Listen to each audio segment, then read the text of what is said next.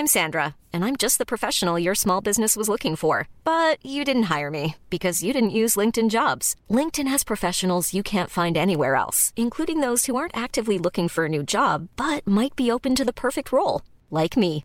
In a given month, over 70% of LinkedIn users don't visit other leading job sites. So if you're not looking on LinkedIn, you'll miss out on great candidates, like Sandra. Start hiring professionals like a professional. Post your free job on linkedin.com/people today. Lock in defensively. And we get a stop going in the half. 1, 2, 3. Yeah. Attack, attack, attack. Ah! And a chase down block. He erased it. Three. Bingo! Showtime! MVP, baby! He didn't do that, did he? Tie game with 5 seconds remaining! Shot! What a perfect ending to a historic day! Salut à tous, bienvenue dans l'épisode numéro 138 du podcast d'Unkebdo. Très heureux de vous retrouver pour un nouvel épisode. Avec moi cette semaine, un seul homme, c'est Tom. Ça va, Tom? Ouais, ça va, et toi? Bah, je pense que t'es heureux, là. On va parler de Memphis. Ouais, bah, comme tu m'as fait remarquer, on n'en parle pas souvent. Et je dirais que je suis plus heureux que toi, vu ce qui te tombe sur Twitter suite à ce qui se passe avec Dwight Howard. C'est vrai, ça. J'ai réagi sur Twitter. J'ai fait mon petit communiqué de presse ce dimanche matin. Je vais en parler 20 secondes, hein. Dwight Howard a une affaire très louche aux fesses. Je vois pas pourquoi les gens me taxent sur Twitter. Je suis pas l'avocat de Dwight Howard. C'est pas parce que c'est mon joueur préféré que je vais le défendre. Les accusations, elles sont hyper grave. Laissons la justice faire son taf. C'est pas parce que je suis fan de Dwight Howard que je vais forcément prendre parti. Bah oui, je vais pas prendre parti dans une affaire où, enfin, je vais laisser la justice faire son travail et voilà. Enfin, j'ai pas trop compris ce qui s'est passé. Twitter, c'est peut-être un monde parallèle des fois. C'est pas trop ce qui se passe. Mais en tout cas, oui, à ce niveau-là, t'es plus heureux que moi, c'est sûr. C'est clair. On va parler de Memphis, comme tu l'as dit. On parle pas souvent de Memphis. C'est sans doute l'équipe dont on parle le moins, alors qu'on a Tom, supporter de Memphis. Vous avez remarqué la petite technique maintenant. Je vais dire qu'il est supporter de Memphis toutes les 20 secondes. Comme ça, dans 6 mois, il va se rendre compte peut-être que c'est pas 100% le cas. Memphis, comme je l'ai dit, qui réalise un bon début de saison, 12-6, deuxième à l'ouest, à égalité avec les Clippers. Qui l'eût cru?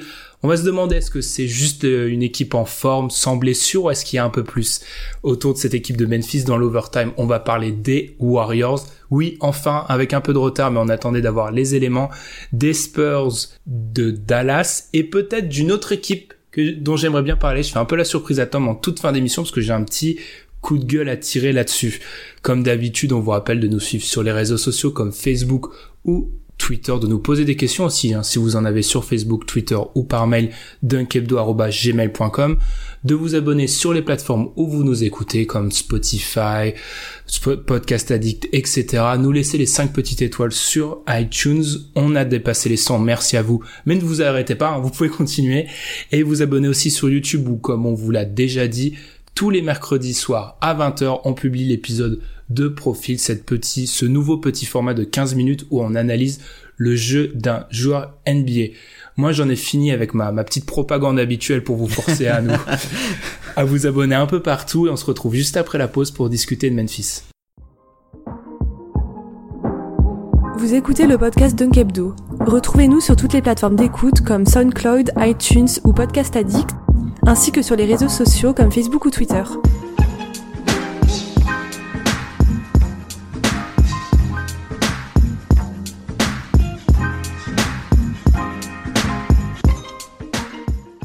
Il a mis l'accent sur le style Grit and Grind. Il m'a pointé du doigt, moi et Marc, en disant « Vous l'avez vécu, vous savez ce que c'est ». Ces mots, ce sont ceux de Mike Conley vis-à-vis de son coach JB Bickerstaff, pour résumer un peu ce bon début de saison.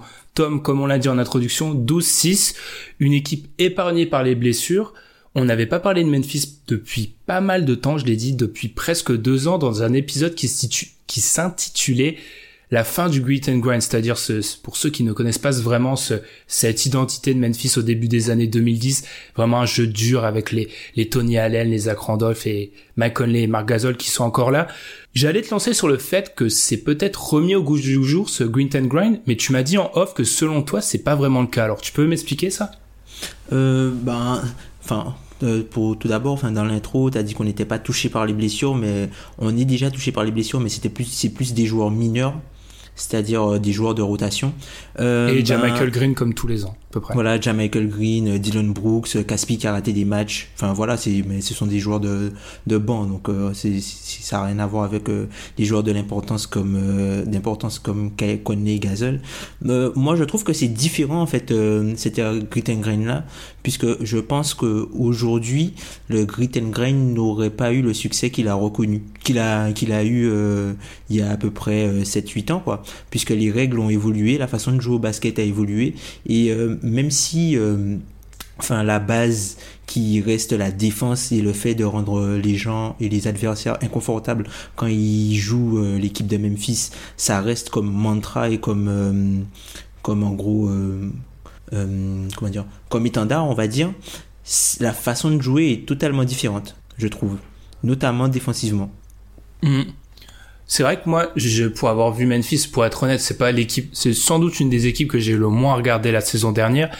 Et là, en les regardant sur ce début de saison, je pense notamment au match contre, on va y revenir quand on parlera un petit peu plus de Marc Gasol en particulier. C'est vrai que c'est peut-être différent, mais moi, j'avais quand même un petit peu cette sensation de revoir cette équipe de Memphis qui joue un petit peu à contre-courant. Ils sont derniers à la pace. Ils jouent particulièrement lentement dans une NBA où tout le monde joue vite. C'est très marquant de regarder un match de Memphis où l'équipe va lentement. Et c'est vrai, comme tu l'as dit, défensivement, on retrouve un peu cette équipe de Memphis. Défensivement, c'est une des meilleures équipes de la NBA à l'heure actuelle. Ils sont 3e au defensive rating de tête, si je dis pas de bêtises. C'est ça. Et vraiment, moi, ça m'a marqué. C'est peut-être pas du grit and grind, mais alors, en quoi c'est différent selon toi? Parce que peut-être, c'est vrai que les éléments sont plus les mêmes, mais on a vraiment cette... moi, j'ai l'impression qu'on a vraiment ça... vraiment une insistance sur les pertes de balles aussi, ça joue énormément bien, ça fait perdre la balle à l'adversaire et ça marque beaucoup de points en sortie de perte de balle niveau Memphis. Qu'est-ce qu'il y a de différent selon toi? La défense est beaucoup plus intelligente qu'avant. Avant, les défenseurs, notamment, par exemple les Tolly Allen, les Pondexter à l'époque, ou même à l'époque où il y avait par exemple Matt Barnes, ça en fait les défenseurs, la défense, ce qui faisait la force de la défense de Memphis, c'était même pas la défense collective, c'était la somme des défenseurs individuels, notamment sur le périmètre, avec Marc Gasol qui orchestrait bien tout ça derrière, donc avec Conley également, Courtney à un certain moment. Donc tu avais énormément de bons défenseurs individuels et cela élevait le niveau de la défense de Memphis. Mais là, tu as quelque chose de plus collectif, de plus intelligent. Les joueurs défendent beaucoup plus avec leur tête, on va dire, qu'avec leurs mains, en attrapant les gens par exemple. C'est des choses qu'on pouvait voir souvent où Tony Allen t'attrapait, t'arrachait le maillot, des gens. Voilà, tu vois, ce sont des choses qu'on voit plus, qu'on peut plus voir, notamment à cause du freedom of movement que maintenant la NBA siffle énormément. On voit que des équipes comme Boston et par exemple Utah qui ont énormément de problèmes à s'adapter par rapport à ce type de défense là. Et en fait, nous, on a la chance d'avoir des défenseurs qui sont intelligents et qui utilisent plus leur envergure et leurs jambes que leurs bras pour attraper les gens. Donc ça, c'est, je pense, une grosse différence dans la façon de défendre. Il y a aussi quelque chose qu'on fait souvent, c'est notamment sur les écrans. Généralement, quand tu regardes toute la ligue, les joueurs, ils luttent pas forcément pour passer au-dessus des écrans. Et du coup, ils s'exposent, alors que même si c'est une consigne... où le joueur passe systématiquement, où il essaye un maximum de se battre pour passer au-dessus de l'écran. Alors parfois ça peut poser des problèmes de faute, notamment quand par exemple le joueur essaye de passer le bras pour passer devant l'écran et puis il se fait bumper légèrement par l'intérieur et il touche l'extérieur qui s'apprêtait à faire le pick and roll. Ça pose parfois des problèmes, mais les joueurs sont quand même assez intelligents pour savoir quand est-ce qu'il faut y aller, quand est-ce qu'il faut pas y aller. Et un grand symbole de cette défense-là, c'est notamment Marc Gasol, mais aussi Garrett Temple. Par rapport tu parlais sur les écrans, bah, c'est la défense du pick and roll les matchs que j'ai vus, notamment par exemple contre Denver, le match contre Denver où là ça m'a vraiment impressionné en fait en regardant. Les stats, on remarque que la seule équipe qui défend mieux le pick and roll que Memphis, c'est Boston. Et on remarque que, et ça c'est une stat assez incroyable, Memphis arrive à provoquer une perte de balle à l'adversaire sur un quart des pick and roll joués. C'est incroyable, ça, comme stat.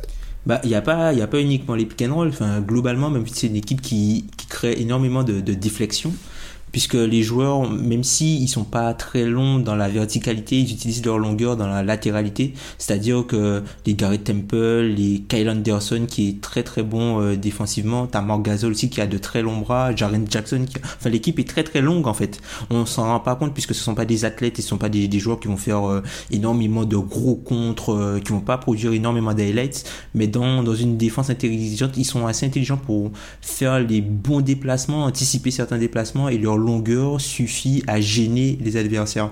Et il y a autre chose qui est aussi important, plus que la longueur, c'est une équipe qui aime défendre, qui sait que la défense est sa force.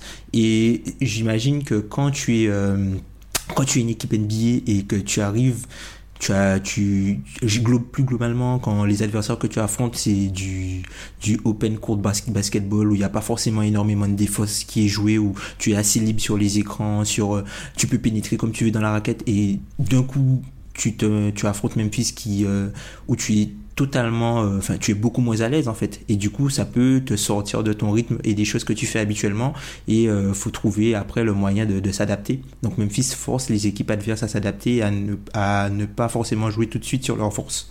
Ouais, c'est vrai que quand on regarde Memphis jouer, des quelques matchs que j'ai vus, j'ai été assez impressionné par le fait que souvent l'équipe adverse, elle est obligée de trouver une deuxième solution, c'est-à-dire que le jeu appelé ou l'idée de base, que ça soit un pick and roll, ce qui est souvent joué à NBA, ou une ISO, enfin, ils trouvent pas la solution sur leur première intention. Ils sont obligés de trouver un second plan. Et ça rejoint pas mal, j'ai cité Mike Conley par rapport à ce qu'il disait par rapport à JB Bickerstaff, mais j'ai vu pas mal de déclats là-dessus, où en fait, les joueurs de Memphis, le coach de Memphis, les assistants, tout le monde, expliquaient que l'objectif, c'est vraiment de faire déjouer l'adversaire. Et à ce niveau-là, c'est une réussite, je veux dire, quand tu perds beaucoup de ballons, que t'as du mal à attaquer l'équipe, qu'il y a un espèce d'élan. Et c'est vrai que tu parlais du fait que tout le monde défende, et c'est vrai qu'il y a un élan dans cette équipe qui, pour moi, était un petit peu mort depuis 2 ans, à peu près. J'ai l'impression qu'il est retrouvé, qu'il y a de l'âme dans cette équipe.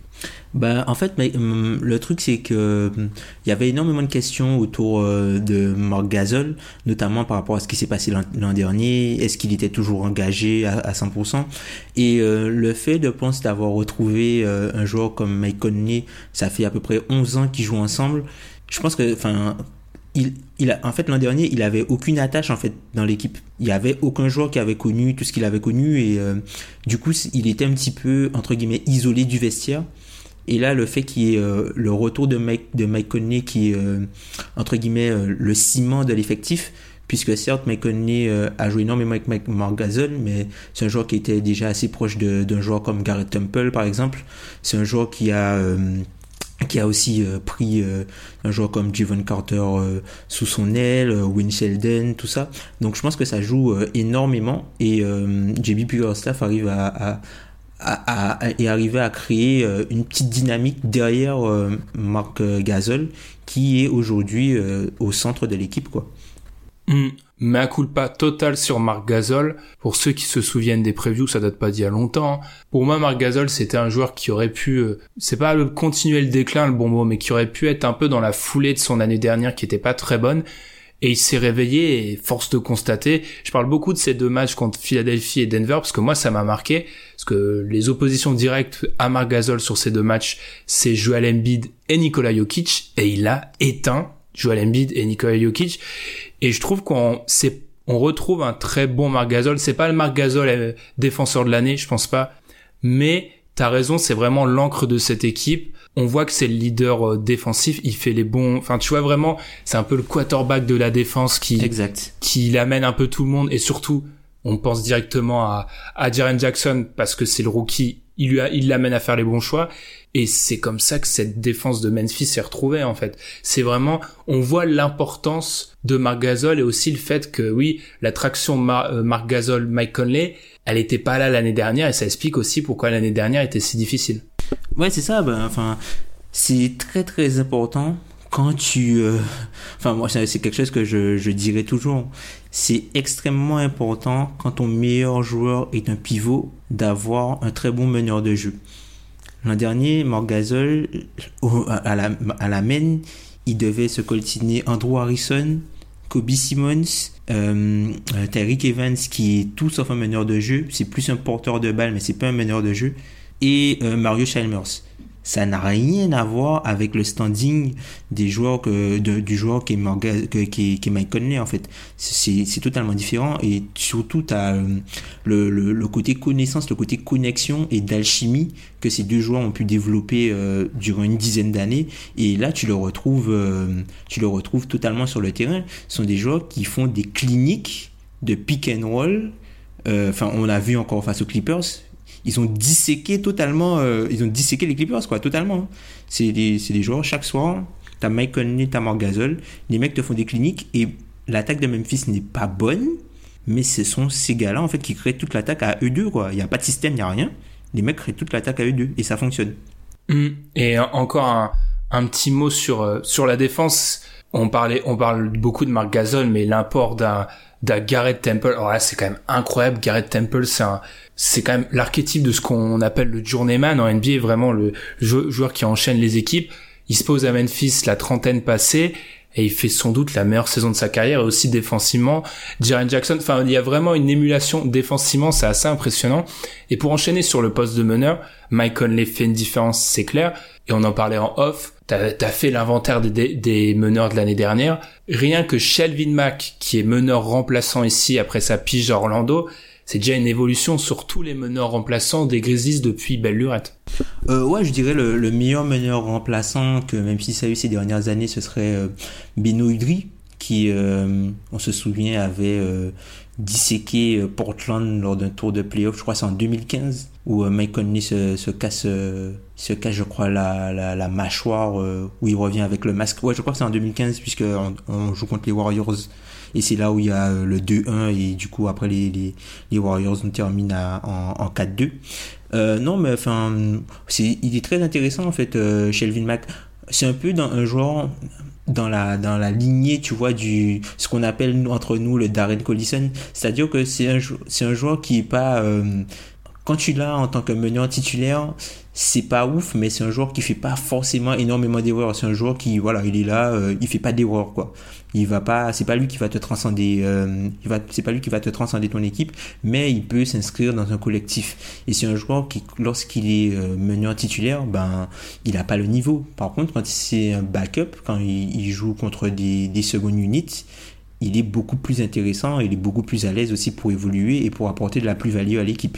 C'est un joueur aussi qui est, cette saison, très analytique, puisqu'il prend énormément de ses shoots, soit à 3 points ou au cercle. C'est un joueur qui aime pénétrer, qui joue pas forcément très bien le pick and roll à mon goût, puisqu'il a, ça je pense que c'est par rapport à sa taille, peut-être qu'il est un peu gêné en termes de vision de jeu, notamment pour trouver les passes dans les corners et tout ça. Il a pas forcément le très bon timing, notamment par rapport à Mike Conley qui arrive à trouver une passe, ou enfin une petite bounce pass, une passe par-dessus l'épaule pour trouver un joueur démarqué, ou retrouver Marc Gasol dans l'axe.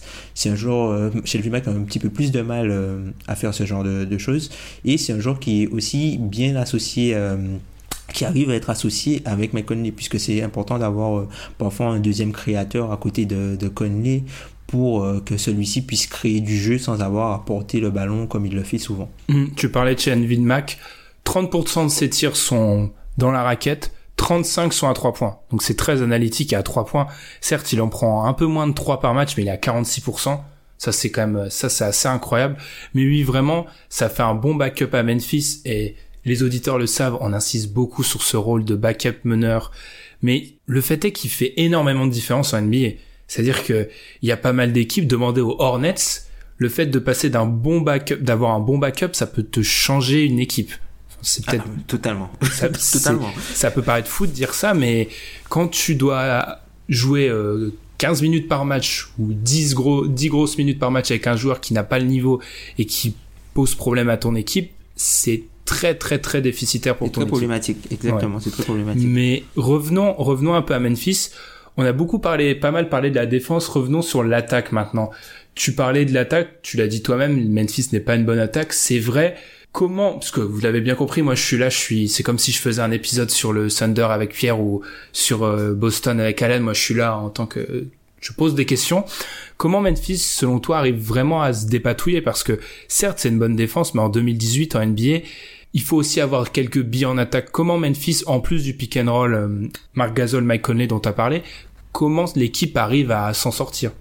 Bah, l'équipe s'en sort pas, hein. Enfin, quand tu regardes, à part ça, l'équipe ne s'en sort pas très bien.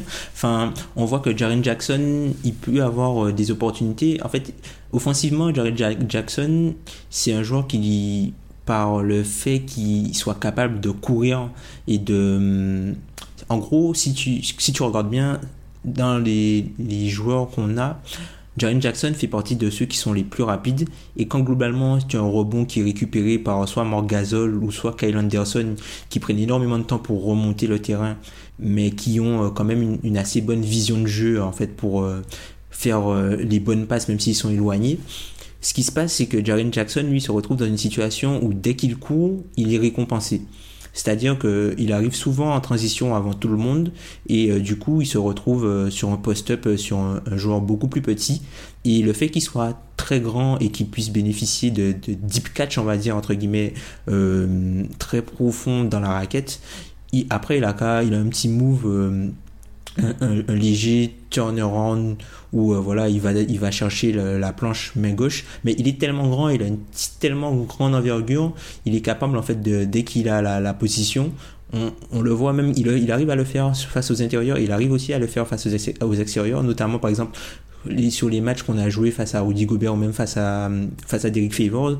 Il avait le deep catch, il est trop grand en fait pour que son tir soit vraiment contesté, et il envoie sur la planche, il est assez à l'aise en fait pour ça, et il est aussi à l'aise pour se créer son shoot en partant du dribble. Il a la possibilité en fait, Jaren Jackson, de pouvoir bénéficier de spacing, puisque Marc Gasol shoot à 3 points, Kyle Anderson, même s'il shoot pas à 3 points forcément, il est toujours dans le corner, donc il espace le terrain. T'as Mike Conley qui shoot à 3 points, et Garrett Temple shoot à 3 points également.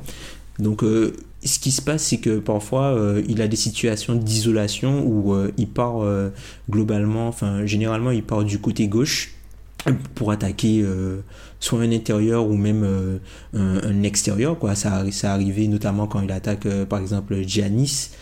Il attaque, il n'a pas peur d'aller au cercle, donc lui il génère un peu d'attaque, il a un usage qui est à peu près à 20 de mémoire, donc il finit quand même pas mal de possessions. Après t'as pas mal de Memphis score pas mal sur les cuts.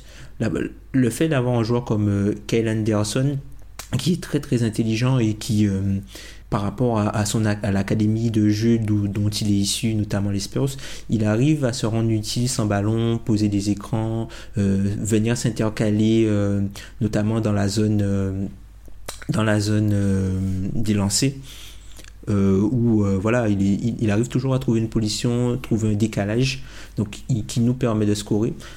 Au début de saison, c'était beaucoup plus compliqué pour scorer, notamment si on reprend le match d'Indiana par exemple, où là j'avais l'impression de voir un match de handball, où par exemple JB Bickerstaff, son mantra quand il a commencé offensivement, il voulait faire du read and react.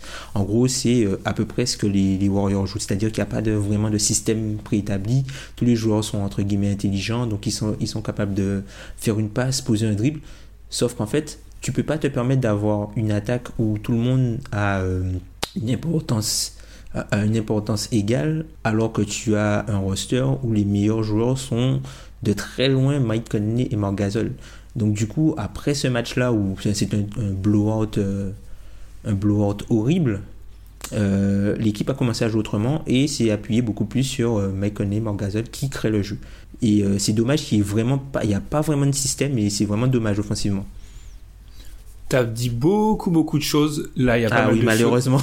Il y a pas mal de choses sur lesquelles je dois revenir. T'as parlé pas mal de Jaren Jackson, et c'est vrai que c'est un peu l'attraction des Grizzlies actuellement. On va pas se mentir. T'as été plutôt positif sur ce que t'as dit sur lui, et je suis assez d'accord sur toi. Le fait de jouer à côté d'un joueur comme Marc Gasol, je pense que ça l'aide plus qu'autre chose. C'est-à-dire que on voit bien Marc Gasol, il peut être extérieur pour créer du jeu, ce qui est une action l'action classique un peu de Memphis, où des fois il est en face du panier derrière la ligne à 3 points. Et c'est vrai qu'il n'a pas, typiquement il n'aurait pas ce spacing là dans d'autres équipes. Et c'est vraiment quelque chose dont il bénéficie. Après, de ce que j'ai vu, je suis assez séduit par le fait qu'on l'implique. On l'implique, certes, c'est le troisième joueur qui shoot le plus de tirs, qui tente le plus de tirs, pardon, et c'est un des rookies qui en tente le plus. Il y a que Doncic, Young, Ayton et Sexton qui en prennent plus. Mais on n'est pas non plus dans le jeunisme excessif où on cherche à le mettre à tout prix en action, quitte à être, au détriment de l'équipe. Ouais, c'est ça. Ben en fait, il est récompensé parce qu'il fait des actions, positives. C'est-à-dire que il va poser un bon écran, il va faire une course vers le panier, et le fait de jouer avec un meneur de jeu comme Mike Conley, ben ça te change la vie, tu vois. Par exemple, on va prendre, alors ce sont deux joueurs qui sont totalement différents. L'an dernier, Deontay Davis, par exemple, ou même Brandon Roy quand il jouait, c'est des joueurs qui avaient énormément de mal puisqu'ils posaient énormément d'écran, couraient vers le cercle et étaient rarement récompensés puisque voilà, Tariq Evans préférait prendre un shoot contesté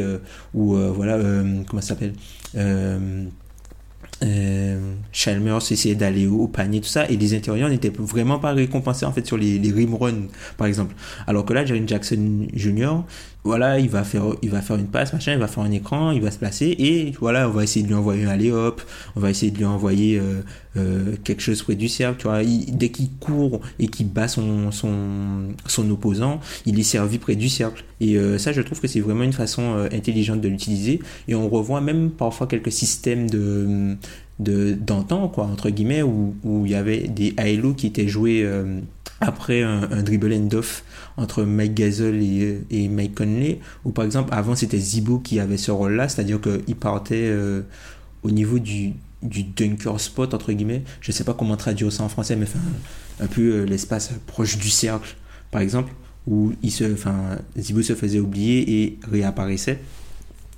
Et là, t'as des halos qui sont joués, par exemple, où t'as Conley et Gasol qui font une fin de dribble handoff. Finalement, Marc Gasol se retourne et il envoie une bounce pass en fait directement près du cercle, où Jaren Jackson n'a qu'à capter et finir, quoi, tout près du cercle. Donc ça, c'est des petits systèmes qui sont repris, ou même des systèmes où voilà, encore un autre modèle de halo, par exemple, vers la ligne à 3 points, mais cette fois-ci qui part dans un corner, où tu as le joueur qui, par exemple, Jaren Jackson essaye de prendre une position pour prendre la balle en main, sauf qu'il est t'as le défenseur qui est devant lui pour l'empêcher de capter le ballon. Donc plutôt que tenter une passe lobée hasardeuse près du cercle, ça repasse systématiquement par Gasol, et par Gasol qui est en tête de raquette à 3 points. Et là encore, ça ouvre de l'espace. Et là, Jaren Jackson Jr. qui a déjà, du coup, le défenseur... Enfin, il tourne son corps, comme ça, le défenseur est désormais dans son dos. Il reçoit une bounce pass pour finir un layup facile près du cercle. C'est vraiment pas... Enfin, il se crée pas... Il a pas à se créer énormément de shoots, en fait, Jaren Jackson. Il a pas énormément à se créer des shoots individuellement. Il a pas mal de shoots qui lui sont donnés, quoi. T'as parlé, enfin... Avant de conclure, on a encore le temps, sur peut-être les espérances de l'équipe, il y a deux joueurs dont j'aimerais parler. C'est Kyle Anderson d'abord, le transfuge des Spurs. Il a signé cet été. Je pense que les Spurs le regrettent peut-être un petit peu, on en parlera plus tard quand il s'agira des Spurs. Il est souvent oublié d'ailleurs, on le mentionne jamais quand... C'est vrai. Enfin, de ce que je vois, on parle souvent de... On a perdu Kawhi et Danny Green, mais Kyle Anderson est rarement mentionné alors que c'est lui qui occupait le poste de 3 titulaires de cette équipe l'an dernier. Comment il a réussi à s'intégrer à Memphis? Parce que comme tu l'as dit, certes il shoot pas, mais on voit... De ce que j'ai lu et ce que j'ai vu, surtout des déclarations de JB Bickerstaff, vous verrez dans 5 minutes pourquoi je parle autant des déclarations de JB Bickerstaff. En fait, il a l'air de très bien s'intégrer, en fait. Encore une fois, c'est un peu comme Jaren Jackson, on le met dans les bonnes conditions, on lui demande de faire ce qu'il sait faire, on lui demande pas d'être un spot-up shooter, c'est pas ce qu'il est, on l'intègre et ça marche assez bien. Et par rapport à Garrett Temple, là, j'avoue que moi, je l'ai déjà mentionné tout à l'heure, mais je suis époustouflé par le fait que c'est le complément un peu parfait à Mike Conley pour l'instant. Et c'est incroyable de dire ça. Ça a toujours été un bon joueur, Garrett Temple, mais je l'imaginais pas comme un titulaire NBA plus que solide, ou très solide en tout cas. Bah en fait, quand tu regardes bien, Garrett Temple, il a un peu le rôle que Courtney Lee avait à un moment quand il jouait aux côtés de Mike Conley. Ouais. Et Kyle Anderson, il a un peu le rôle qu'avait Tyshawn Prince à un certain moment quand il était à Memphis. Alors, c'est vrai que Kyle Anderson, c'est difficile. Enfin, je connais pas mal de personnes qui sont déçues en fait de l'apport de Kyle Anderson, mais je pense que c'est parce qu'ils en attendent plus offensivement. Sauf que offensivement, c'est pas un joueur qui est comment dire. Si tu veux l'utiliser dans un rôle juste de complément, on va dire que Kyle Anderson c'est plus un attaquant opportuniste qu'un joueur pour lequel tu vas dessiner un système pour qu'il termine. C'est un joueur que moi je trouve assez intéressant dans sa façon de créer du jeu. Il est souvent utilisé, alors certes il est souvent utilisé comme ailier, mais en attaque je le vois aussi évoluer pas mal comme un poste 2. Et on le voit aussi attaquer des joueurs qui sont beaucoup plus petits que lui en fait, parce qu'il est tellement grand que par exemple quand il va faire un double pas qui prend 4 secondes, le fait qu'il ait de longs pas et qu'il ait une grande envergure, il peut se rapprocher du cercle sans forcément être très très fort en fait sur son dribble et sans nécessairement avoir un gros handle en fait. Donc c'est plus un attaquant opportuniste. C'est dommage que... c'est un joueur qui laisse beaucoup trop, je pense, venir le jeu à son compte et qui devrait peut-être essayer de créer et d'essayer d'être plus agressif. Mais voilà, que c'est pas dans sa nature en fait, ce gars-là. En tout cas, tu parlais vraiment de l'intelligence collective. Kyle Anderson, il rentre parfaitement là-dedans. Et totalement là-dedans. Et ouais. Moi, ce que je trouve intéressant, c'est qu'on parlait des Kings il y a quelques semaines de cela, où on mettait en avant le fait que tout le monde est jeune. On va dire, si on écarte Jaren Jackson, tous les contributeurs importants, et Kyle Anderson, certes, qui est encore dans la vingtaine, mais Garrett Temple, les Marc Gasol, les Mike Conley, c'est des joueurs de plus de 30 ans. Shelvin Mack, il est dans la NBA depuis pas mal de temps aussi. C'est une équipe expérimentée, en fait, et ça, c'est vraiment marquant dans cette espèce de jeunisme NBA. Ils sont à contre-courant à tous les points. C'est une équipe d'expérience. C'est une équipe qui joue lentement, qui met l'accent sur la défense et opportuniste en attaque et s'appuie sur quelques actions qu'elle maîtrise plutôt bien. C'est assez, franchement, moi, quand j'ai regardé Memphis, ça te met un peu une claque parce que t'as l'impression de voir une équipe qui joue, je lisais un article de The Ringer qui expliquait qu'ils jouent comme en 2013. Ouais, c'est ça. Et c'est un peu vrai. C'est plutôt, je vais pas dire que c'est rafraîchissant parce que personnellement c'est pas non plus le jeu que j'apprécie le plus, mais en tout cas ça fait partie de ces équipes un petit peu différentes dont t'as besoin la NBA, je pense, parce que ça fait un peu de bien. Bah surtout que la grande force de cette équipe c'est que c'est une équipe qui joue sur ses forces en fait. Pourquoi tu vas jouer du full court basketball ou du 7 seconds or less alors que ton meilleur joueur c'est un intérieur qui a 34 ans. Enfin quel intérêt tu as besoin en fait pour être efficace que ton meilleur joueur soit mis dans des bonnes dispositions. Donc ton meilleur joueur aujourd'hui c'est Marc Gasol, il a 34 ans, c'est pas un joueur qui est rapide, bah tu vas ralentir le jeu pour que lui puisse être à l'aise puisque c'est lui qui fait que ton équipe est aussi forte. Autre chose aussi, autre théorie notamment sur le fait que Memphis a une pace très basse et un temps de possession offensif moyen le plus bas de la ligue, c'est-à-dire les possessions de Memphis durent 16 secondes en moyenne, alors que la moyenne en gros de la ligue est à 14 secondes. Ce qui se passe, c'est que il y a quelque chose que Jerry Sloan faisait à l'époque où il était coach du Jazz, c'est que quand tu sais que tu n'as pas un effectif très profond, tu vas essayer de limiter en fait le nombre de possessions, puisque plus tu as de possessions, plus tu augmentes les chances que tu joues des possessions sont l'un de tes deux meilleurs joueurs sur le terrain. Quand tu as un effectif qui n'est pas profond, autant limiter le nombre de possessions au maximum pour être en pleine possession, on va dire, de tes moyens et optimiser un maximum tes ressources sur un faible nombre de possessions. Et du coup, quand tu n'as pas tes deux meilleurs joueurs, autant ralentir le jeu, comme ça tu évites de prendre des éclats, quoi. Mm. Beno Udry, Jerry Sloan, t'es vraiment dans les bonnes références. Là, Tom, faut te suivre. Je te suis, mais j'avoue que c'est des références que tout le monde ne suivra pas. C'est vrai que l'effectif, et ça me permet de glisser tranquillement sur ce que je voulais pour finir cette séquence, c'est-à-dire parler un peu des ambitions de Memphis. C'est vrai que maintenant, là, quand l'équipe est sans Dylan Brooks blessé, sans Jamal Green encore blessé, il vient de revenir. On arrive très vite à la limite, en fait. Enfin, on voit clairement que l'effectif il manque un peu de profondeur. Ça me permet de parler de quelqu'un, parce que tu as mentionné un coach, donc je vais mentionner un coach.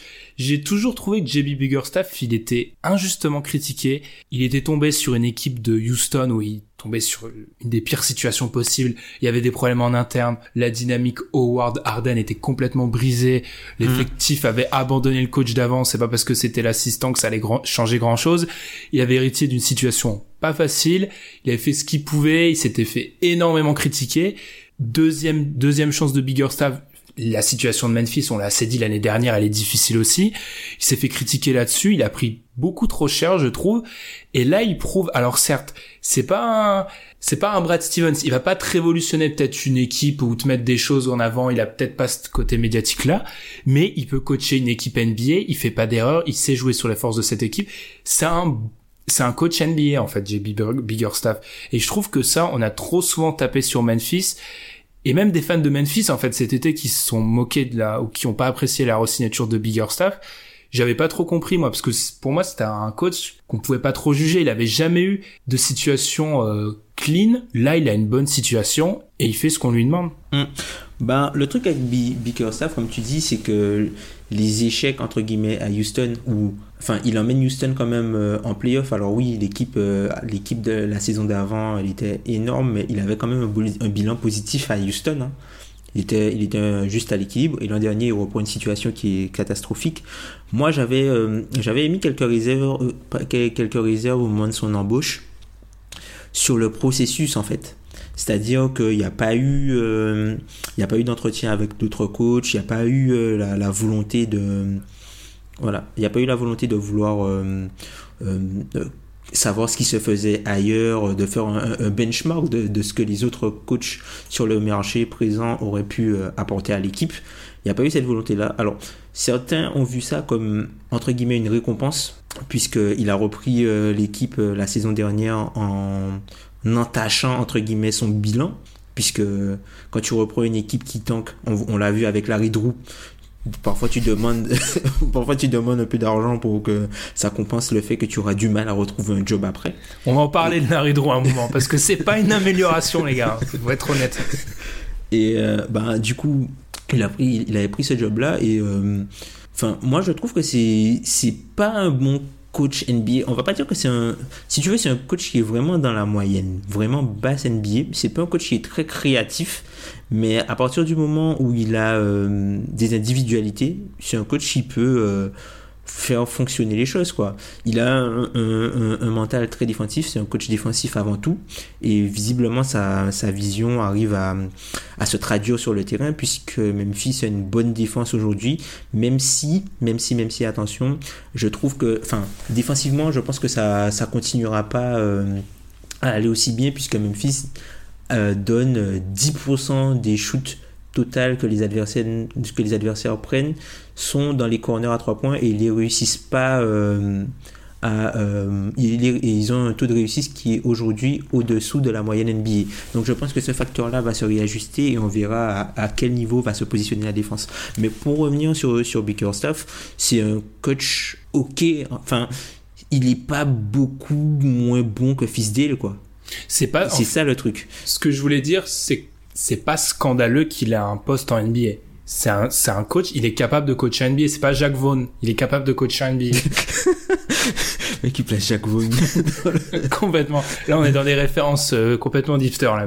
Mais j'avoue que c'est pas, moi, je le trouve pas scandaleux. J'ai toujours trouvé qu'il était injustement critiqué. Enfin, offensivement, je le trouve un peu scandaleux. Moi, personnellement, offensivement, je le trouve scandaleux dans le sens où, enfin, c'est pas créatif du tout, en fait. T'as très peu d'actions à l'opposé. T'as l'impression, en fait, que ce sont les joueurs offensivement qui se débrouillent entre eux, quoi.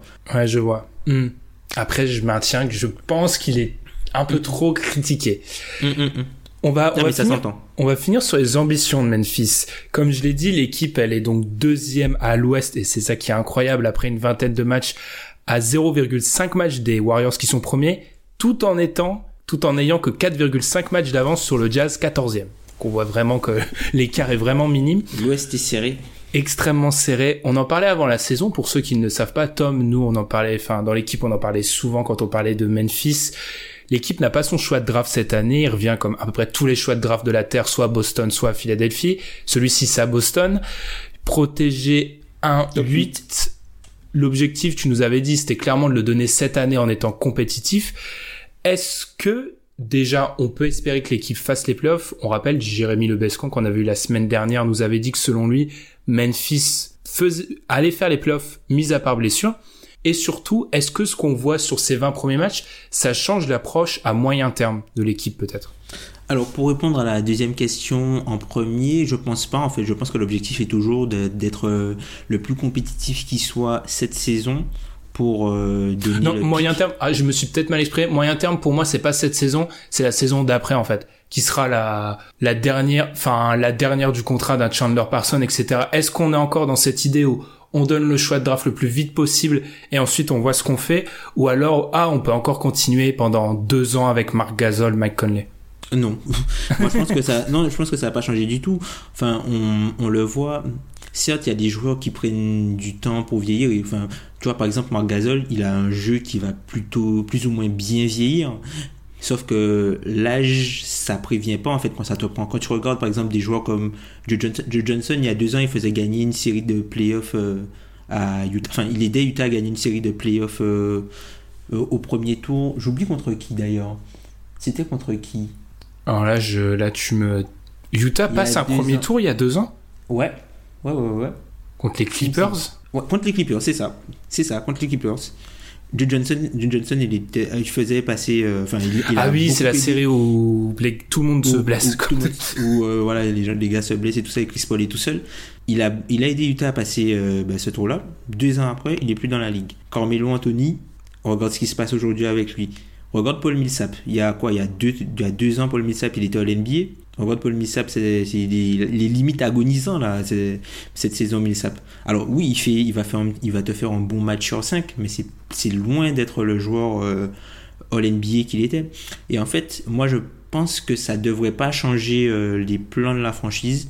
Marc Gasol, cette année tu fais le maximum pour le récupérer et pour ne pas avoir à donner le pic, mais je trouve pas que ce soit très judicieux d'investir en sabordant ton futur entre guillemets pour améliorer cet effectif là. Je pense que la chose la plus judicieuse à faire, ce serait là de profiter de Marc Gasol et de Mike Conley aujourd'hui pour construire des bases solides autour de Jaren Jackson et lui donner entre guillemets de bonnes habitudes pour après ensuite récupérer le joueur qui permettra dans le futur à Jaren Jackson de construire le renouveau de l'équipe, quoi. Je pense pas qu'il faille investir énormément sur l'équipe à l'heure actuelle et surtout utiliser des pièces du futur pour améliorer le présent de cette équipe là. Je ne pense pas. Et par rapport aux playoffs, parce que moi je t'avoue que c'est ma lubie du moment. J'adore tous les jours me dire qui va aller en playoff en fait à l'Ouest. Enfin, je veux dire, c'est tellement serré. Enfin, on a passé 20 matchs entre le 1 et, comme je l'ai dit, entre 1 et 14, il y a 5 matchs. À part les Suns, tout le monde semble être plus ou moins dans la course, même si on peut deviner que certaines équipes, je pense aux Kings, qui sont valeureux, mais on peut deviner, ils vont sûrement un peu descendre. Est-ce que Memphis... Je sais pas, en plus. Le pire, je sais pas les Kings s'ils vont descendre. Ah, peut-être physiquement. Et D'Aaron Fox est vraiment, on l'avait dit, mais très très très fort. Il est un petit peu moins bien là, mais j'ai du mal à le voir faire 82 matchs sur un terrain. À ce niveau-là, ouais. S'il fait 82 matchs à ce niveau-là, les Kings ont un très bon avenir, parce que franchement, oui, mais j'ai un peu de mal à les voir. Et puis on en parlera peut-être après avec les Spurs, et surtout les Spurs quand on en parlera, mais j'ai une théorie par rapport au fait que... Encore une théorie de Ben? Encore, j'en ai tout le temps. Je pense que, c'est même pas une théorie, mais leur système de jeu est beaucoup plus propice à un début de saison qu'à une fin de saison. Ouais, totalement. C'est évident. Mais par rapport à tout ça, Memphis, on croit aux playoffs ou pas? Parce qu'il faut être honnête. Parce que moi, j'entends partout à Memphis, c'est pas une surprise. Personne n'est donné en playoffs quand même. Enfin, je veux dire, au bout d'un moment, faut être honnête, les gars. Moi, je suis surpris en fait que l'équipe ait un tel bilan, mais je suis pas surpris que l'équipe soit bonne avec Mike Conley et Marc Gasol en fait. Moi honnêtement, je vais vraiment passer pour un pessimiste, mais je pense pas qu'on ira en play-off. Je pense qu'on va taper genre les 35-40 wins. Mais je ne pense pas qu'on ira en play-off. Puisque je suis persuadé, après c'est peut-être un peu l'habitude, je suis persuadé qu'on aura une blessure à un moment donné, tu vois. C'est pas comme si on avait une blessure tous les ans. C'est ça que j'ai mis sur mes notes, moi. Mike Conley, la dernière fois qu'il a raté moins de 10 matchs de saison régulière, c'était en 2013-2014. Et Marc Gasol, on sait aussi que c'est pas non plus l'assurance tout, comme tu l'as dit, c'est des joueurs qui vieillissent et qui ont des petits pépins par-ci, par-là.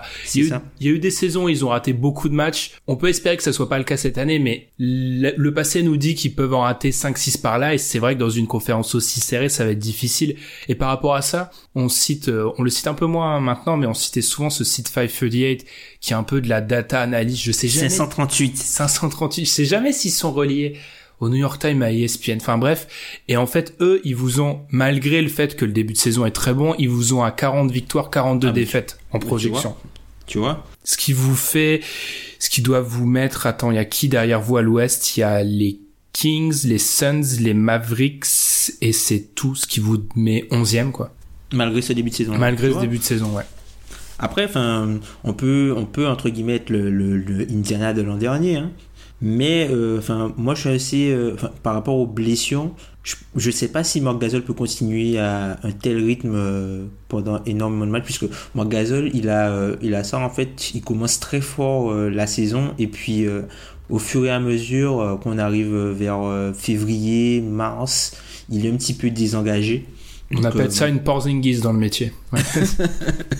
Il est un petit peu désengagé, donc non, à voir. Bon, j'espère que ça continuera, mais l'objectif numéro 1 de l'équipe, je pense, c'est vraiment être dans le top 22 pour pouvoir évacuer l'obligation de pick. Plus haut c'est, mieux ce sera, mais l'objectif, c'est vraiment d'être dans le top 22, quoi. Ouais. Il va falloir quand même se batailler. On a été assez positif sur eux, mais il faut pas s'endormir. Il va falloir continuer à batailler. Mais comme tu l'as dit, moi je les vois à la lutte pendant pas mal de temps, les Grizzlies. Mais oui, peut-être que ça va être une blessure à un Mike Conley ou à un Marc Gasol qui rate 10 matchs. Une équipe un petit peu moins en réussite. Et oui, ça va être limite. Même si on va y revenir après, parce qu'on va parler pas mal de l'Ouest dans l'overtime. Il y a de la place parce que il y a des équipes qui tanguent un peu à droite à gauche, il y a personne qui semble vraiment sûr. Mais oui, peut-être qu'à la fin ça va être un peu juste. Après, le fait est que voilà, ça redonne de l'intérêt à Memphis. Ce n'est pas, comme j'ai dû le dire dans un épisode de preview, ce n'est pas l'équipe la plus inintéressante à regarder en NBA. Ce qui était malheureusement des fois un peu le cas où, c'était pas une équipe vers laquelle je pense beaucoup de gens se tournaient avec de l'intérêt. Maintenant, c'est pas du tout sexy en fait. Ouais. Mais maintenant qu'on a Jaren Jackson, ce soupçon un peu de jeunesse qui peut être intéressant à regarder, et l'équipe qui tourne toujours, c'est un peu plus intéressant à regarder. Alors certes, ça fait pas partie des équipes qu'il faut regarder principalement, mais ça se regarde, Memphis. En tout cas, je vous conseille de regarder, surtout quand Marc Gasol joue un gros pivot en face. Je me répète, mais Denver, Philadelphie, ça a été des matchs que je même crois. Même Towns, oui. D'un côté, Towns, tout le monde l'éteint en ce moment. Pas tout le monde, vu ce qu'il a fait hier soir, mais, pas tout le monde. Mais ouais, voilà. Regardez, même Gobert a eu du mal. Gobert a eu énormément de mal, ouais. Et le Jazz a... Tom, t'es en train de me spoiler mon petit coup de gueule de fin, mais ouais, on va. Je pense qu'on va finir là-dessus. On s'est déjà pas mal étendu sur Memphis. Bon bah, Tom, j'ai envie de dire à dans 3 ans pour notre prochain épisode sur Memphis. C'est ça. Et nous, on se retrouve juste après la pause pour l'overtime.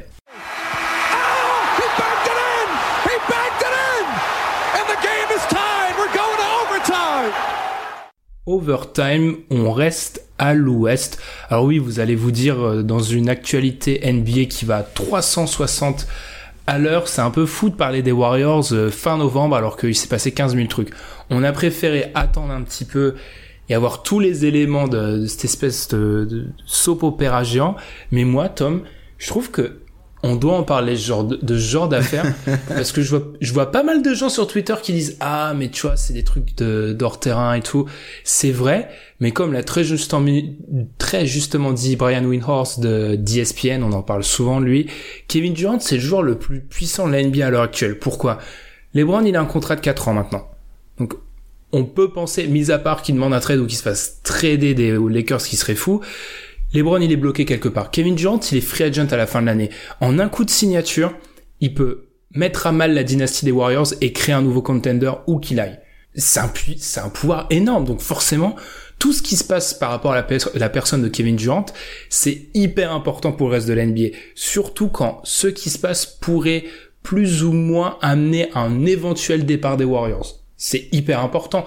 Alors certes, oui, ce qui s'est dit en interne, etc., les insultes, oui, peut-être, c'est pas la tasse de thé de tout le monde, je comprends, moi ça me dérange pas personnellement, mais c'est quand même un événement important. Ouais, mais enfin... Je sais que là-dessus, on n'est pas du tout d'accord. C'est un événement important, mais bon, pour moi, ça n'a pas vraiment d'intérêt. Les Warriors, ils marchaient sur l'eau avant que Curry se blesse. Curry s'est blessé, ça a commencé à tousser. Curry n'est pas blessé pour toute la saison, donc je pense que ça va se remettre à gagner tranquillement. Enfin, après, c'est vrai que les mots qui sont sortis, notamment de la bouche de Draymond Green, peuvent s'expliquer, mais faut dire que chacun a ses intérêts là-dedans. Draymond Green, lui aussi, il joue pour quelque chose. Certes, Draymond Green, il y a des chances qu'il soit pas payé comme il aurait voulu qu'il le soit. Cette année, il faut qu'il soit soit All-NBA ou soit dans soit défenseur de l'année pour remplir les critères et pouvoir signer une extension Supermax. T'as parlé un peu de Kevin Durant et de sa situation contractuelle. Le 1+1, il y a deux façons de le voir qu'il a pris. Soit il a pris le 1+1 pour lui permettre de garder ses options ouvertes, comme depuis qu'il y a eu l'incident avec Draymond, tout le monde semble le penser. Soit il a fait ça simplement pour après pouvoir être signé avec les Fullbirds et avoir une extension de 5 ans au max. Moi, je pense plus pour ça que pour la deuxième hypothèse que la première. C'est pour ça que j'y accorde pas énormément d'importance. Là où je suis pas d'accord, c'est que l'excuse contractuelle, on la sort avec Durant depuis chaque année où il est aux Warriors. En fait, on nous dit « Ah, mais non, c'est juste pour signer plus tard. » La première année aux Warriors, c'était ça. C'est « Ah, il a pris un 1+1, mais c'est pour se garantir un plus gros contrat un an après. » Moi, au bout d'un moment, j'y crois plus et ça serait... Techniquement, d'un point de vue personnel, Durant aurait parfaitement raison de se laisser les portes ouvertes, comme les Warriors ont raison de critiquer le fait que eux s'investissent tous, eux signent tous des contrats à long terme, et Kevin Durant ne le fait pas. Tout le monde a un peu raison, et le fait est qu'au bout d'un moment, bah forcément, les visions ça se clash. Moi, j'aimerais bien rappeler quand même qu'on dit « Ah, Kevin Durant, sauf, etc. » Ok. C'est pas la première fois qu'il y a ce genre de référence. Souvenez-vous de ce qu'avait dit Bob Myers à la parade, qui était très malvenu, en fait, une espèce de fausse blague sur le fait que Curry était là avant Durant. Voilà, c'est des guerres d'ego, c'est très difficile, mais là je suis pas trop d'accord avec toi, Tom. Je trouve que oui, on peut comprendre ça comme on peut comprendre l'excuse contractuelle, mais j'ai l'impression d'entendre ça depuis le jour où Kevin Durant a posé le pied à Golden State. Regarde, l'an dernier, il a signé pour 7 millions de moins que ce qu'il aurait pu signer, et ça a permis aux Warriors d'être un petit peu moins dans la taxe et de pouvoir un peu signer des joueurs à droite à gauche pour renforcer leur banc, notamment un gars comme Nick Young, tu vois. Ça leur a permis de faire ça. Donc il a quand même donné entre guillemets.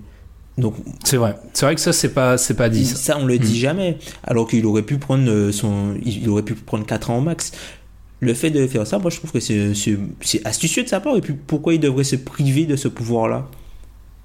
Mais il doit pas le faire parce Pourquoi que c'est probablement le seul, je pense, avec LeBron à l'époque Cleveland qui pouvait faire ça. Parce qu'on nous avait annoncé avec l'explosion du cap, explosion des 1+1. Très peu de personnes le font parce qu'en fait, il y a très peu de joueurs qui ont ce pouvoir-là. Franchement, Durant pourrait le faire, LeBron n'a pu le faire. Je vois pas, il y a pas 50 joueurs qui peuvent le faire ça. Parce que c'est se donner toujours cette porte de sortie. Et c'est logique que ça peut être mal vécu par rapport à l'effectif des Warriors, et c'est vrai que là où le comparatif avec LeBron est difficile, c'est que LeBron c'était tout à Cleveland, il pouvait se permettre de faire ça parce que s'il partait c'était le vide. Il y a d'autres joueurs à Warriors, c'est pas le vide si Kevin Durant part, c'est une immense perte parce qu'il faut arrêter le on a gagné avant toi, vous gagnez pas le titre 2017 sans Kevin Durant les gars, faut être honnête au bout d'un moment, faut être 2 minutes réaliste, vous battez pas les Cavaliers en 2017 sans Kevin Durant qui sort des finales stratosphériques, donc voilà. On va pas épiloguer là-dessus. J'ai une question mais... pour toi, justement à ce sujet. Tu préfères avoir Kevin Durant qui fait des 1+1 ou ne pas avoir Kevin Durant du tout? Ben ça, mais voilà.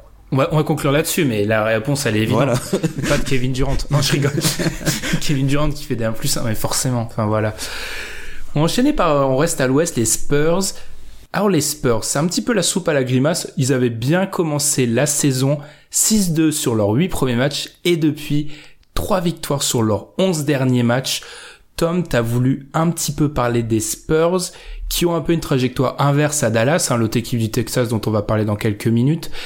Qu'est-ce que tu as à nous dire sur ces Spurs qui patinent depuis une quinzaine de jours? Ben les Spurs, c'est vraiment bizarre ce qui se passe. C'est une équipe qui nous a habitués à être très très forte défensivement à travers les années, malgré parfois des personnels qui sont pas forcément adaptés à la défense entre guillemets 2.0 entre guillemets. Ils arrivaient toujours à trouver des solutions, et là la défense ne marche plus. Alors San Antonio, je me souviens qu'on se demandait souvent est-ce qu'il serait toujours dans le top 10 défensivement. On avait l'air vraiment... on se dit de toute façon, Pop trouvera une solution, voilà, nanana. Enfin, généralement, ce qui revient quand les supporters, entre guillemets, les fans des Spurs parlent de leur équipe, ce qui revient généralement, c'est on a perdu Kawhi Leonard, Danny Green. Ils ne mentionnent pas forcément Kyle Anderson, qui l'an dernier jouait énormément de minutes. Je crois que c'était le 3e temps de jeu et c'était le titulaire au poste 3 de l'équipe. Et du coup, la perte aussi de Dejounte Murray au début de saison a permis à l'attaque de s'aérer, puisqu'il a été remplacé par Bryn Forbes, Patty Mills et Derek White, qui sont des joueurs qui sont capables de shooter. Sauf que défensivement, la défense au périmètre est totalement perméable. Et là, les Spurs sont la 24e défense avec un defensive rating de 112. C'est incroyable. Ouais, ça fait mal aux Spurs. Et puis, offensivement, ça date d'il y a 2 semaines, je crois, mais on en parle souvent du podcast de Nate Duncan avec Danny Leroux, en fait, de journalistes très pointus, qui avait un peu présenté l'attaque des Spurs, et je vais essayer de faire une version plus courte, mais c'était très intéressant. Et en fait, oui, les Spurs, on l'a dit plus d'une fois et tout le monde le dit, c'est une attaque un peu à contre-courant. Ils prennent très peu de 3 points, mais ils sont ultra efficaces. Ils prennent pas mal de shoots à mi-distance. C'est une équipe qui se base sur le fait qu'elle l'exécute bien, perd très peu de balles. Le problème de tout ça, c'est que c'est ultra précaire comme équilibre. C'est-à-dire que le jour où on met un peu moins à mi-distance, où on joue une équipe plutôt en réussite, ils ont très peu de marge, les Spurs. Et c'est pas étonnant quand on regarde, en fait, tout simplement les scores des matchs des Spurs. C'est des matchs serrés. Les Spurs jouent très peu de matchs où soit ils s'inclinent très largement, soit ils gagnent très largement. Sur leurs 19 premiers matchs, il y en a que 3 qui se sont joués par plus de 15 points. Et si on revient à cette série de premiers matchs de la saison, sur leurs 6 premières victoires sur leurs 8 premiers matchs, il y en avait 2 qui se sont joués en prolongation et 2 par moins de 5 points. Ils jouent que des matchs serrés, en fait. C'est pour ça, là, on est dans un moment où ils jouent des équipes un peu plus fortes offensivement, donc leur défense, comme tu l'as dit, qui est plus super, est mise en difficulté.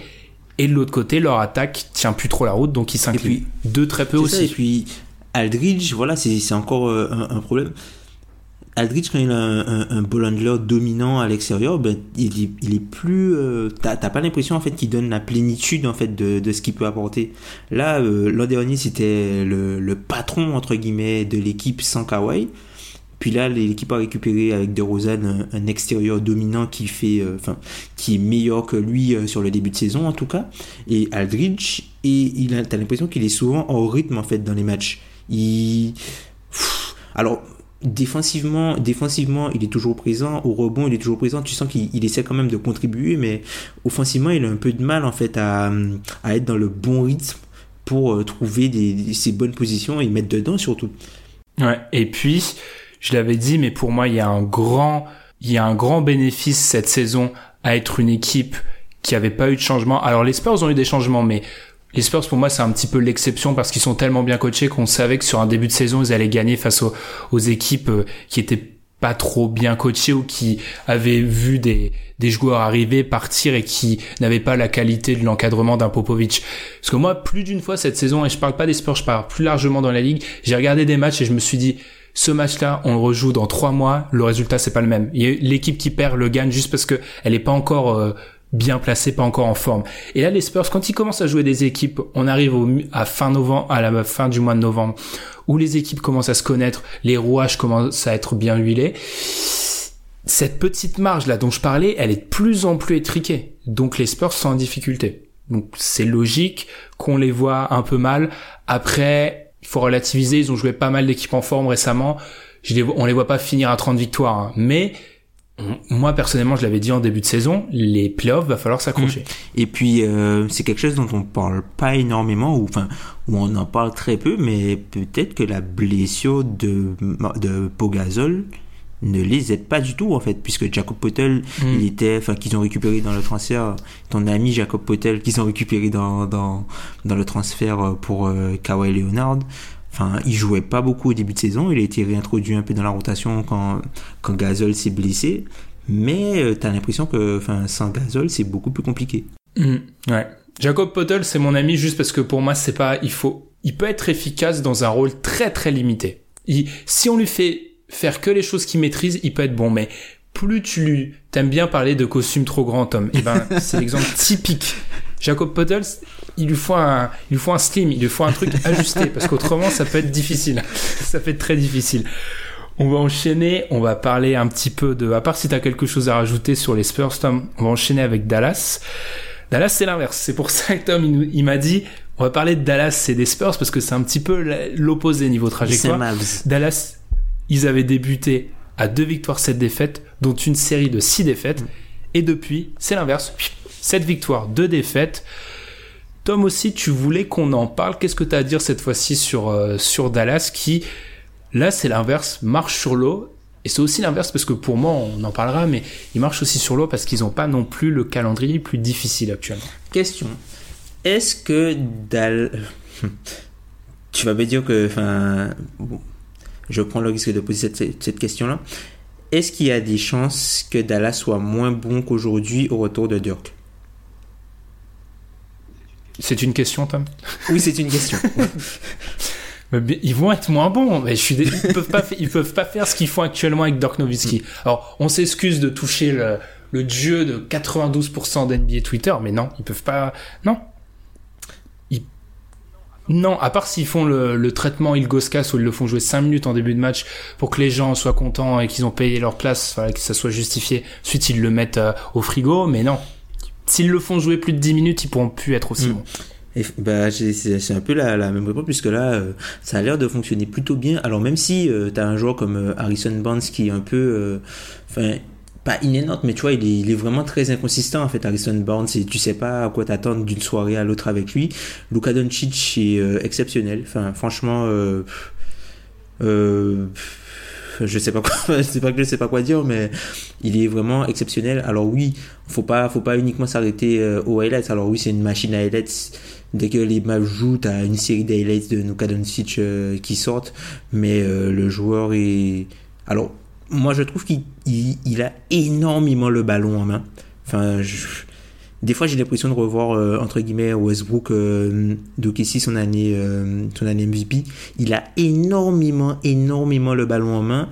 Je sais pas comment Dennis Smith arrive à vivre ça de cette façon-là, mais il a... Surtout que c'est un joueur qui a vraiment besoin du ballon, Dennis Smith. Doncic, il fait vraiment tout. Il a énormément le ballon en main. C'est lui qui est à la base de tous les systèmes. Mais franchement, il s'est mérité, quoi. Le gars est tout bonnement exceptionnel. Il y a très peu de rookies. Il y a très peu de joueurs qui sont capables de faire ce qu'il fait. Alors, le faire ça en tant que rookie, c'est incroyable, quoi. C'est vraiment incroyable. Donc, à voir comment l'équipe va continuer, mais si l'équipe fonctionne aussi bien, c'est pas parce qu'ils ont rajouté DeAndre Jordan ou quoi que ce soit, mais c'est vraiment parce que l'équipe est construite autour des forces de Luka Doncic, en fait. Et ça fonctionne bien. Je pensais pas voir un gars de 19 ans. Je pensais pas voir une équipe construite sur un gars de 19 ans. Et construire tout son système autour de lui et qu'il puisse déjà rentabiliser ça aujourd'hui, quoi. C'est incroyable. Ouais. Il y a aussi, tu parlais d'Harrison Barnes, il avait eu des petits problèmes niveau blessure en début de saison. Il est revenu et sur la série dont j'ai parlé, des 9 derniers matchs, il est à 44% à 3 points. Il a eu 2-3 matchs sans. Mais les matchs où il est dedans, Harrison Barnes, il marche sur l'eau. Et ouais, il y a vraiment, collectivement, ça marche. Après, encore une fois, faut se méfier. Faut aussi se méfier des stats avec Dallas. Parce que je regardais les stats sur justement cette série-là. Et par exemple, on voit que c'est la meilleure défense en NBA avec les Grizzlies. Sauf que quand tu limites le Jazz à 68 points, forcément, tu vas. Ouais, ce match-là, c'est ça, son rating. Le rating est un petit peu faussé, en fait, des Totalement faussé. Il y a eu des blowouts. Dans un match où, pour l'avoir vu, les dirigeants d'Utah auraient dû mettre une amende à tous les joueurs de l'effectif. Tous! C'est scandaleux, ce match. Ah non, mais c'est... Bref, je parle d'Utah dans 2 minutes, hein, mais... Ah non, ce match-là, c'était pas possible. Mais ouais, Dallas, on sent qu'il y a quelque chose. T'as raison, Doncic, il marche sur l'eau. DeAndre Jordan, alors il parle beaucoup, mais je l'avais un peu annoncé, il est pas au niveau de son contrat et je le trouve pas super bon. On est sur une année à la draft où il y a pas mal d'ailiers, quelques intérieurs. Il serait peut-être bon d'aller en choisir un côté Dallas, ça pourrait aider. Mais oui, globalement, ça va, mais comme tu l'as dit, j'y avais pas trop pensé, mais oui, le retour de Dirk, si on essaye vraiment, ou on tente de l'investir dans l'équipe, je suis pas sûr que ça soit assez positif. Parce que par exemple, la défense de Dallas, je me moquais un peu de ces ratings faussés, mais globalement, elle est bonne. Elle est très correcte, hein. Ce qui est pas le cas depuis j'ai l'impression que depuis que je regarde la NBA, ils ont pas une bonne défense. Enfin, mais là, elle était correcte. L'attaque, elle réussit à marcher avec Doncic. À voir, tu l'as dit, il faut que l'équilibre Doncic-Smith soit un peu mieux respecté. On sait que j'ai un historique avec Dennis Smith, mais faut pas non plus qu'il soit complètement sevré de ballon. Je pense pas que ça soit très bon. Mais t'as fini Smith qui apporte de bonnes minutes. De temps en temps Maxi Kleber qui est assez intéressant dans un rôle à la Mike Muscala. On va dire un rôle à la Mike Muscala du côté des Hawks, quoi. Il compte des intérieurs, il fait des interceptions et il shoot à 3 points. Enfin, non, chapeau à Carlisle. Je suis pas forcément un grand fan des Mavs, c'est pas une équipe que j'apprécie particulièrement, mais pourquoi tu rigoles? Parce que moi je connais les messages que tu nous envoies, c'est pour ça que je rigole, moi. Les auditeurs, ils les ont pas, c'est pour ça.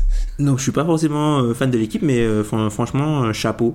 Et après tout ce qui s'est passé en coulisses, dont on ne parle pas du tout, c'est bien que l'équipe ait trouvé, sportivement, les moyens de se remettre entre guillemets sur la carte, malgré un début difficile.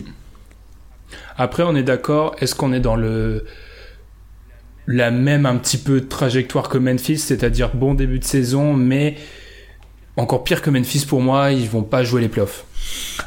Si Doncic est au NBA, il joue les playoffs. Hein. Oui, c'est sûr, mais là ça serait, parce que là on dit qu'il fait un très bon début de saison, il est pas non plus au NBA. Non, il est pas au NBA. Non, mais franchement, je pense que eux ils vont de toute façon, eux aussi ils ont pas forcément leur pick.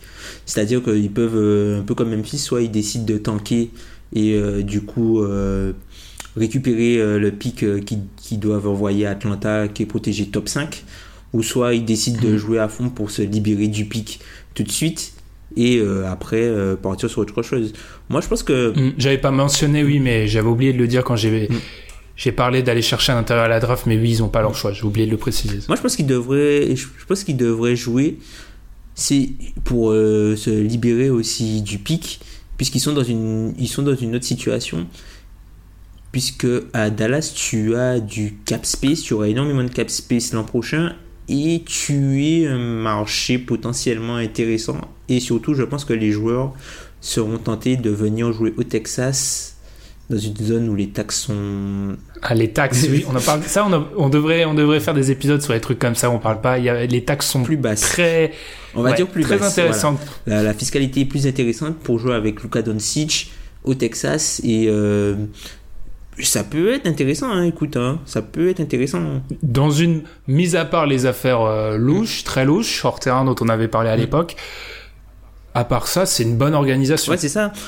C'est un gros ça, hein, mais autrement c'est... En gros, si t'es un joueur, puisque même Dallas pourra, de mémoire, proposer un contrat max, après peut-être 2 en fonction de si Harrison Barnes décide de ne pas prendre son option, ce qui m'étonnerait fortement. Il a une option à 25 millions l'an prochain. Tu peux peut-être signer un gars à la free agency, au max et essayer de monter un trade où tu inclus Dennis Smith dedans pour, je sais pas moi, un Bradley Beal ou un truc comme ça, puisque Bradley Beal aux côtés de Luka Doncic, moi ça me fait bien saliver. Et parce que je suis assez d'accord avec toi, je pense que à moyen long terme, la cohabitation me semble très difficile, la cohabitation Doncic-Dennis Smith. Ouais. Dernier petit point, j'avais promis pas un coup de gueule, ce serait trop dur de... Petite note comme ça, une petite note de bas de page pour le Jazz. J'ai beaucoup regardé le Jazz pour le profil, petit teasing pour mercredi prochain sur YouTube, on vous rappelle. Je trouve qu'il y a une omerta autour du Jazz. C'est-à-dire qu'il y a des équipes, quand elles font 2 mauvaises semaines, 3 mauvaises semaines, oula, alors là, le Thunder fait 3 mauvaises semaines, attention, c'est une catastrophe, tout le monde leur tombe dessus. Pareil pour les Rockets, on en a fait partie. Il y a eu un peu le même traitement pour les Clippers, époque Chris Paul, Blake Griffin, ils faisaient 3 mauvaises semaines, c'était une catastrophe. Il y a pas mal d'équipes dans ce cas-là. Le Jazz, depuis le début de saison, est très, très, très inquiétant. J'insiste sur les 2 traits. Personne n'en parle. Alors que, avant le début de saison, j'entendais partout, non mais le Jazz, top 3 Ouest, ils peuvent même gêner peut-être les Rockets sur une série. Le Jazz est ultra inquiétant. Personne n'en parle. Qu'on m'explique. Toi, tu m'as dit, Tom, c'est parce que les gens ne s'y intéressent pas. Ok. Mais alors, faut peut-être revenir sur ces prédictions de début de saison. C'est quelque chose, nous, qu'on essaye de beaucoup faire. Mais là, le Jazz m'inquiète. Moi, j'ai vu beaucoup trop de matchs du Jazz et il y a des problèmes qui sont structurels dans l'équipe. Ah, oui, il y a des problèmes structurels. Après, le Jazz, c'est aussi une équipe qui met pas dedans. Le Jazz se crée énormément d'opportunités, notamment dans les corners à 3 points, qui convertissent très peu. Ils ont énormément de problèmes pour générer, entre guillemets, de l'attaque instantanée. Et Donovan Mitchell est un petit peu en délicatesse avec son jeu offensif sur le début de saison. Donc du coup, c'est beaucoup plus compliqué en fait, puisqu'ils arrivent pas à scorer limite hors système. Il y a plus de solution pour scorer hors système.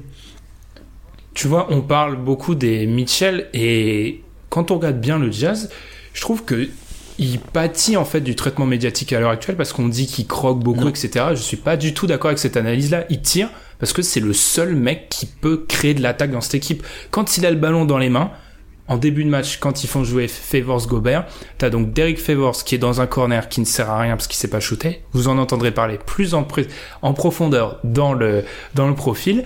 Vous avez Gobert au centre de la raquette, Ricky Rubio qui est en délicatesse avec son shoot et Joe Ingles qui est le seul autre danger, donc qui est très bien couvert par les équipes adverses. Il est censé faire quoi, Donovan Mitchell, dans cette situation-là? Il attaque, il tente, il shoot. Je veux dire, c'est même des consignes. Tous les joueurs du Jazz dans la presse et Quinn Snyder expliquent « c'est notre jeu, il faut que Donovan prenne énormément de shoots, c'est son rôle ». Je vois pas pourquoi il est critiqué là-dessus. C'est parce qu'il le met pas, en fait. L'an dernier, il était au même niveau, entre guillemets, en termes d'usage. Il était il était indécent, il était incandescent, notamment sur les shoots contestés, quoi. T'avais sorti la stat, il était incandescent sur les shoots contestés. Il était au niveau d'un CJ McCollum qui a un petit peu la référence à ce niveau-là. C'était difficile de l'imaginer rester à ce niveau-là, mais je trouve qu'il est un peu au centre des critiques et c'est pas trop justifié parce que il y a d'autres problèmes dans cette équipe et j'aimerais bien qu'on en parle un jour, quoi. Voilà. C'était ma petite note, mais oui, le Jazz a pas un bon bilan. Il faut savoir qu'il y a cette petite stat expected wins and losses, c'est-à-dire, en fait, c'est les défaites et victoires attendues. Si on se base sur tes ratings, ils devraient avoir un moins bon bilan qu'ils l'ont actuellement. Ils devraient être vraiment Après, c'est peut-être faussé par aussi le blowout qu'ils ont pris à Dallas. C'est un peu faussé là-dessus, mais il y a pas mal de matchs où ils les gagnent vraiment au forceps. C'est vraiment... moi, je suis pas super rassuré par le Jazz. On va dire que je m'inquiète pas encore pour les playoffs, mais on en parle dans 15 jours. Dis-moi, tu tenterais pas de... Si t'étais le Jazz, tu tenterais pas de récupérer pour un top 15 shooter? Ah si, clairement, si. Mais deuxième teasing, si je suis le Jazz à l'heure actuelle... Il y a des joueurs intouchables, mais il y en a 2-3 que j'essaye peut-être d'échanger, ouais. Et je suis assez déçu on parlait de leur profondeur de banc. On va dire, passé 7-8, les joueurs sont pas bons, Ils sont pas bons, en fait. Je vais pas disserter, ils sont pas bons, voilà. Et puis, autre chose avec le Jazz, tu vois, on parlait de défense. Défensivement, ils sont beaucoup moins forts. En fait, ils sont beaucoup moins forts avec Rudy Gobert sur le terrain que l'an dernier. Et je pense que ça bouleverse un petit peu l'équilibre global de l'équipe. Ouais, totalement. Là-dessus, on finit cette note bas de page qui a pris du temps, mais voilà. Faut parler du Jazz dans cet épisode 100% Ouest. Hein. On a parlé que de l'Ouest. On a dit beaucoup de bien de l'Est depuis le début de saison. Il fallait un petit peu balancer un petit peu tout ça. T'as parlé de Larry Drew. J'ai parlé de Larry Drew, oui. Quand on fera cet épisode sur... faut savoir qu'on a un épisode en réserve sur Reconstruire Cleveland depuis, ça va faire 3 semaines qu'on l'a maintenant. Et à chaque fois, on trouve un autre truc à parler. On va bientôt le faire, hein, vous inquiétez pas les fans de Cleveland. Peut-être pas la semaine prochaine parce que on avoue qu'on calcule pas nos chiffres, mais enchaîner un épisode Memphis puis Cleveland, on va finir à 3 auditeurs et ça va être un petit peu compliqué. Ouais, non mais c'est vrai, ça va être un petit peu difficile. Moi du coup je vous rappelle de suivre le site sur Facebook, Twitter, n'hésitez pas à nous poser des questions, nous suivre sur les plateformes où vous nous écoutez, nous laisser les petites notes sur iTunes, aussi vous abonner à YouTube pour être là mercredi 20h pour la première diffusion du podcast Profil. Vous l'avez deviné parce que j'ai très mal teasé, mais ça sera sur Derek Favors avec moi-même. C'est pour ça que j'ai décidé d'un peu taper sur les doigts du Jazz parce que j'ai beaucoup vu le Jazz et j'ai pas forcément été rassuré collectivement. Tom, on a bien parlé de Memphis, je pense. On peut être content de cet épisode-là pour une fois. Ouais, c'est ça. Bon, on parle toujours bien de Memphis, hein. C'est vrai. Et là-dessus, nous, on vous souhaite une bonne semaine. Salut.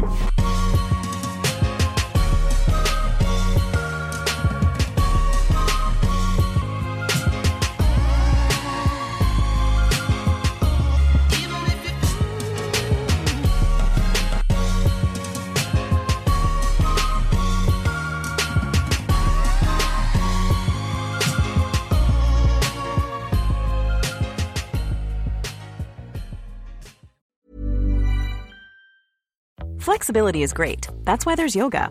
Flexibility for your insurance coverage is great too. That's why there's United Healthcare Insurance Plans.